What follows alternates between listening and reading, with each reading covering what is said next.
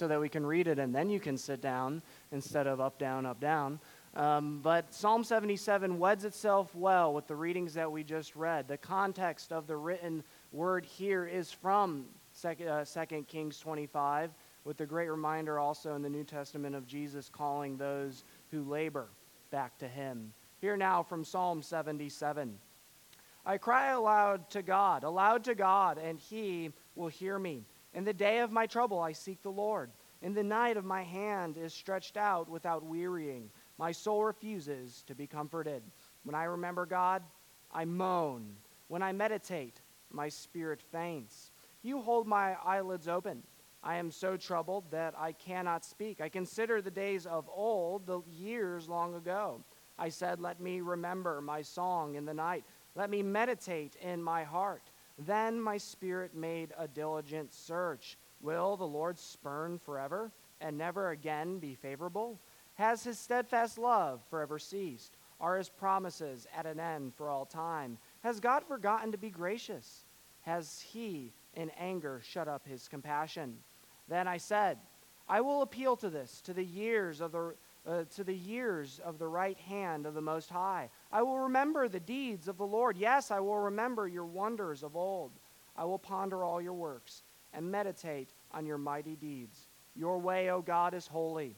What God is great like our God? You are the God who works wonders. You have made known your mighty might among the peoples. You, with your arm, redeemed your people, the children of Jacob and Joseph. When the waters saw you, O God, when the waters saw you, they were afraid. Indeed, the deep trembled. The clouds poured out water, and the skies gave forth thunder. Your arrows flashed on every side. The crash of your thunder was in the whirlwind. Your lightning lighted up all the world, and the earth trembled and shook. Your way was through the sea, your path through the great waters, yet your footsteps were unseen. You led your people like a flock by the hand of Moses and Aaron. Here ends our Psalter lesson, and this is the word of the Lord. You may be seated. Have you ever had a restless soul? Have you ever been distressed to the point of every thought of your mind being consumed by what had distressed you? I think of parts of my own life. Perhaps there are some even here today that could empathize. A disagreement with a spouse that leaves you awake at night. Perhaps you had trouble in school and you are waiting for your parents to find out there and after and the great judgment that shall come forth quite quickly. Perhaps it was the death of a loved one. As you lay awake at night, you just wonder how you will go on without them. Perhaps it's a big move back to Illinois or an exam that keeps you awake. It's often perhaps a difference of severity of what keeps us awake at night. I had an inordinate fear of snakes as a boy, and I sometimes laid awake in my bunk bed wondering if those snakes could climb ladders. We are sometimes in distress. And in that distress, we have sleepless nights with restless souls. The author of this psalm had a sleepless night as he penned it for us. There was no peace in Jerusalem. Asaph, the author, was overwhelmed by the passage that we read in 2 Kings of the destruction of Jerusalem and the temple therein. But who was this Asaph? Asaph was the only man in the scripture whose name actually itself perhaps became a title. Asaph was the chief song person for the court of David. He was the one that led the people of God in worship. He was the Elton John of Jerusalem. He was well known, loved, and liked. So much so that his name became a title. The Asaphs after Asaph kind of like Westley, perhaps in The Princess Bride, who takes on the name the Dread Pirate Roberts. There are many Asaphs before and many Asaphs after this Asaph. And so we know that this Asaph, the Asaph before us, was long after his namesake, the one who would see himself watch the temple fall. But what we know about this Asaph, he knows and says what he thinks, what laid upon his heart comes out quite quickly. He has the heart of many of us here from the Midwest, he says what he thinks. When he has an issue with God, when he sees that there is problems running amok within his own life, within his own country, within his own temple, he pours out his heart to God. He describes his doubts, his struggles, his questions. He wonders about the inability of his current problems and the answers found therein. He's a struggling man before a God that can deliver him. In the same way, Christians can be relieved here today. We can be relieved because we do not have to have it all together. Even in the midst of the season that is before us, that is full of joy, hope, and love, we can be honest about our own struggles, our own trials and tribulations, our own distress. Sometimes Christians like to play pretend. I see a congregation well dressed, well suited, in their right mind before me. You play the part well. You have a pastor dressed in a full suit. We play the part well, but we need not pretend today. Many of you perhaps had sleepless nights. And how do you respond to those sleepless nights? Well, when your soul is restless, call out to God. When your soul is restless, call out to God. In the first three verses, we see that Asaph calls out to God with a cry of distress. He does not hunker it down and stuff it deep within inside himself. He cries out to God. I cry aloud to God, aloud to God. He will hear me. He, Asaph cries out to God in a similar manner as Christ himself cries out to the Father as he is in Gethsemane. He cries out to God, calling for him to intervene, to uh, come and save his people, redeem his people from their current destruction. He cries out with all that he is. He comes before his God with a great cry, a great plea with sorrow, pain, and anguish, he comes to God in prayer. All that he is is offered to him, his own God. And this cry, this cry as the destruction of the temple is before him. The word used for God in this passage is to remind us of his great, great uh, uh, sovereignty over all of the creation. He uses the name of God in a way that accounts back to God's great work in creation itself. He does it strategically to remind himself of the God that he approaches. But if you notice as the passage goes on in this cry, in verse 2, it continues in that he gives continued good advice for us. In the day of my trouble, I seek the Lord. In the night, my hands are stretched out without wearying. My soul refuses to be comforted. I come before him. In that cry and plea, he seeks the Lord.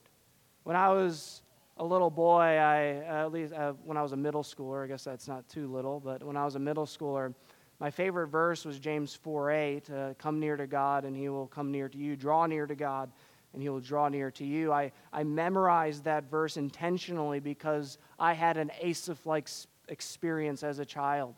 I often was dismayed, I often was distra- uh, distressed. And because of it, I thought maybe I should memorize a pithy, quick verse to remind me of what I am called to do as God's child. Draw near to God, and He will draw near to you. Seek out God in your trouble. Cry out to God when you are distressed. But not only crying out just random things, I mean, there are ideas of how to cry out. Asaph provides for us a template in verse 3. He does not merely want to be consoled, though it is a great virtue to ask for consolation from the Lord. He desires the Lord to provide resolution, to bring about an end. His crying out to God is not merely make me feel better, Lord, but bring about resolution to all that ails me, all the problems that I have. Sometimes when we cry out to God, we merely cry out to be consoled. But as believers, as children of God, you have the great opportunity to come before Him and ask for resolution. Fix this, O Lord, not only for my mere sake, but for your glory. What's interesting in verse 3, though, as he continues to tell us how and ask how God can do this, we are reminded of his own frailty.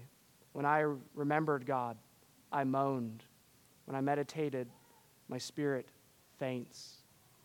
You see the humanity of Asaph here. He is not practicing what he has previously preached to us in the first few verses. As he has given us humble, great advice, he continues to struggle by not taking his own advice. Isn't that the life of the believer here? You know your Bible. You know what God commends, commands, and calls us to. But we are often like Asaph, slow to implement the very virtues that the Lord has given to us within His Scripture. Even this morning, you knew what you ought to do, but sometimes it is difficult to do it. Asaph is giving us the classic example is do as I say and not as I do. Common phrase in the Edberg house growing up do as I say, not as I do. Maybe you've heard it from your own parents. Do as I say, not as I do here. I heard it from my preaching professor, who's also my pastor, when I saw him break his own preaching methods that he told me to maintain in his own sermons. Do as I say, not as I do. Asaph, in his own weakness, sees his own frailty and his own inability to do what he knows God has offered. We often struggle with the same, but we are to be reminded of what Matthew Henry says days of trouble must also be days of prayer.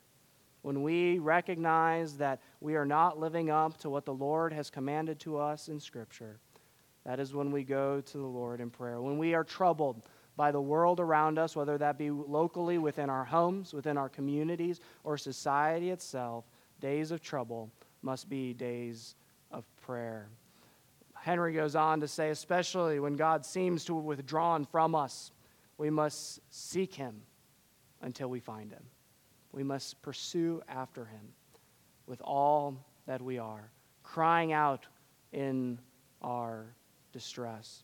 When your soul is restless, call out to God. We are not only, though, to call out to God in distress, we must also call out to God with a searching heart. We see this outlined quite uh, sincerely in verses 4 to 9. Uh, uh, in verse 6, it says this I said, Let me remember my song in the night, let me meditate in my heart. Then my spirit made a diligent search. You see, in this passage, we are now entering from day to night as Asaph now ponders his problems before his God. The wakeful night, the dreaded night, where your mind does not turn off and you lay there awake. Everyone in this room has experienced it for various reasons, whether that be test exams or marital disputes, whether it be a fractured relationship. You've had restless nights. How do you approach those restless nights? Well, Asaph gives me better advice than I usually give myself. I, on restless nights, try to almost meditate, just focus on my breathing, and I'll finally fall asleep, empty my mind of all that ails me. But Asaph does something different. He reminds himself of songs of old. He reminds himself of songs perhaps sung in the temple that was just destroyed. And the reminder of those songs would have drawn Asaph's mind elsewhere, back to greater times. I know songs that whenever I hear them, it reminds me of an experience that I had. My mom has the same ailment as I do, and she connects songs to life. And that's what Asaph is doing. He's reminded of previous experiences, drawn to the temple courts. As he hums and sings the songs that are drawn up in his mind, he remembers the smells of the temple. He remembers the scripture reading. Of, he remembers the busyness of the temple. He remembers the inner courts. He's drawn back to a time where he saw that God came through for his people, a time where they were blessed by him. In the Edberg home, we love to sing, at least the Edberg side of the family loves to sing. Uh, it's, a, it's something I inherited from my own mother. My mom hums when she does everything, and I couldn't escape it. I hum. I hum, and, and my particular goal within my family is to see how long it takes to get the whole family humming, to get the whole family singing. I think it irritates my own wife as she tends to sing songs that she doesn't like because once the song is in the air, you cannot keep it from the family. Try to teach my own family Psalm 103C in the new Trinity Psalter hymnal. Just sing it a few times. Start playing the tune on a piano, and it will hum throughout your head. It will remind you back to what Asaph talks about here. He remembers the past. He remembers the past through the music of the past. He remembers the faithfulness of God, pondering what God had done for his people. But that pondering leads to questions. You see the rhetorical questions in verse 7 to 9 Will the Lord spurn forever and never again be favorable? Has his steadfast love forever ceased? Are his promises at, at an end for all time? Has God forgotten to be gracious? Has he in anger shut up his compassion? These are common questions when we are distressed. Common questions. Has the Lord forgotten me? Why, Lord, have you put me through this current circumstance? Common questions. Will you be faithful to see me through? Well, we all know the answer, I think, as believers. You know that each of the answers, and I think Asaph knows them well, the answer is no. But why then does Asaph ask these questions? I believe Asaph is trying to prod God to reveal that faithfulness that he had once revealed to his people. Lord, we're struggling. We beg you for your, your presence now with us. Your glory has departed the temple, it is no longer here. The bronze has been stripped out, the gold carried off to Babylon. In all intents and purposes, you have been robbed by the Babylonians. You have been conquered. Have you forgotten us now that you are carted off to another land? It's a not so subtle prod from God to demonstrate his favor, love, grace, and compassion now in the midst of trial. A prod to remind ourselves as well as to plea with God when we are in need. So, in other words, when we are called to seek God, we can do so within the confines of His people. We can search for God. We can ask the hard questions. We can read the scripture. We can go to our elders. We can go to our spouse. We can ask. You can come to your pastor in distress and ask, seeking God that he may be found. Seeking God that he may be found. When your soul is restless, call out to God not only in distress or with a searching heart, but also, lastly, call out to God in light of his past works. We see this in the whole second half of the passage. We see the past works of God reinforcing the faithfulness of God, even to Asaph here. I will remember your deeds, O Lord. Yes, I will remember your wonders of old. I will ponder all your works and meditate on all your mighty deeds. I will remember Genesis as you, by the word of your power, spoke and all things came into being. You are the God that has separated the earth from the sky, the land from the sea. You are the God that has created animals out of nothing and man itself. You are the God that is mighty. Out of nothing there is. You are the all powerful God, remembering his incomparable works. Even as the works of the Babylonians had undercut the people and destroyed their country, the works of God are truly incomparable. William Gurnall compares the struggling Christian to being that like a hound dog who has lost his prey. What does the hound dog do when he loses his prey? What does a bloodhound do? It turns backwards in order to go back and find that scent that he had lost and then pursue it with an even louder cry than before.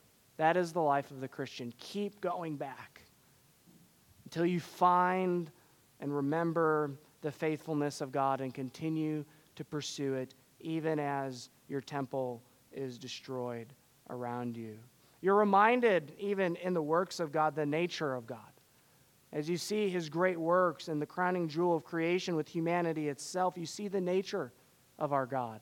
You see it as uh, Asaph says, I will ponder all your works and deeds. Your way, O Lord, is holy. You are the great God. The works of God remind us of the nature of God, which reveal the holiness and goodness and trustworthiness of God. Our God is a God, in other words, who redeems and saves his people. And that idea of redemption comes close to home for a people that had just lost everything. And so, where does Asaph's mind go in this idea of redemption? It goes back to when the Lord redeemed his people for the first time, to the Exodus, the works of God, remembering what God had done for Moses and Aaron and the Israelites as he had led them out of Egypt. You see, the Israelites were called by God to celebrate the Passover yearly, to remember regularly the works of God in their lives. And even as they lose the Passover, as they lose the temple, as they lose their religion in one, in one way, they are recalling God's great work of redemption. The idea of God saving his people, ransoming them from their sins, and drawing them to the promised land itself the mighty works of God.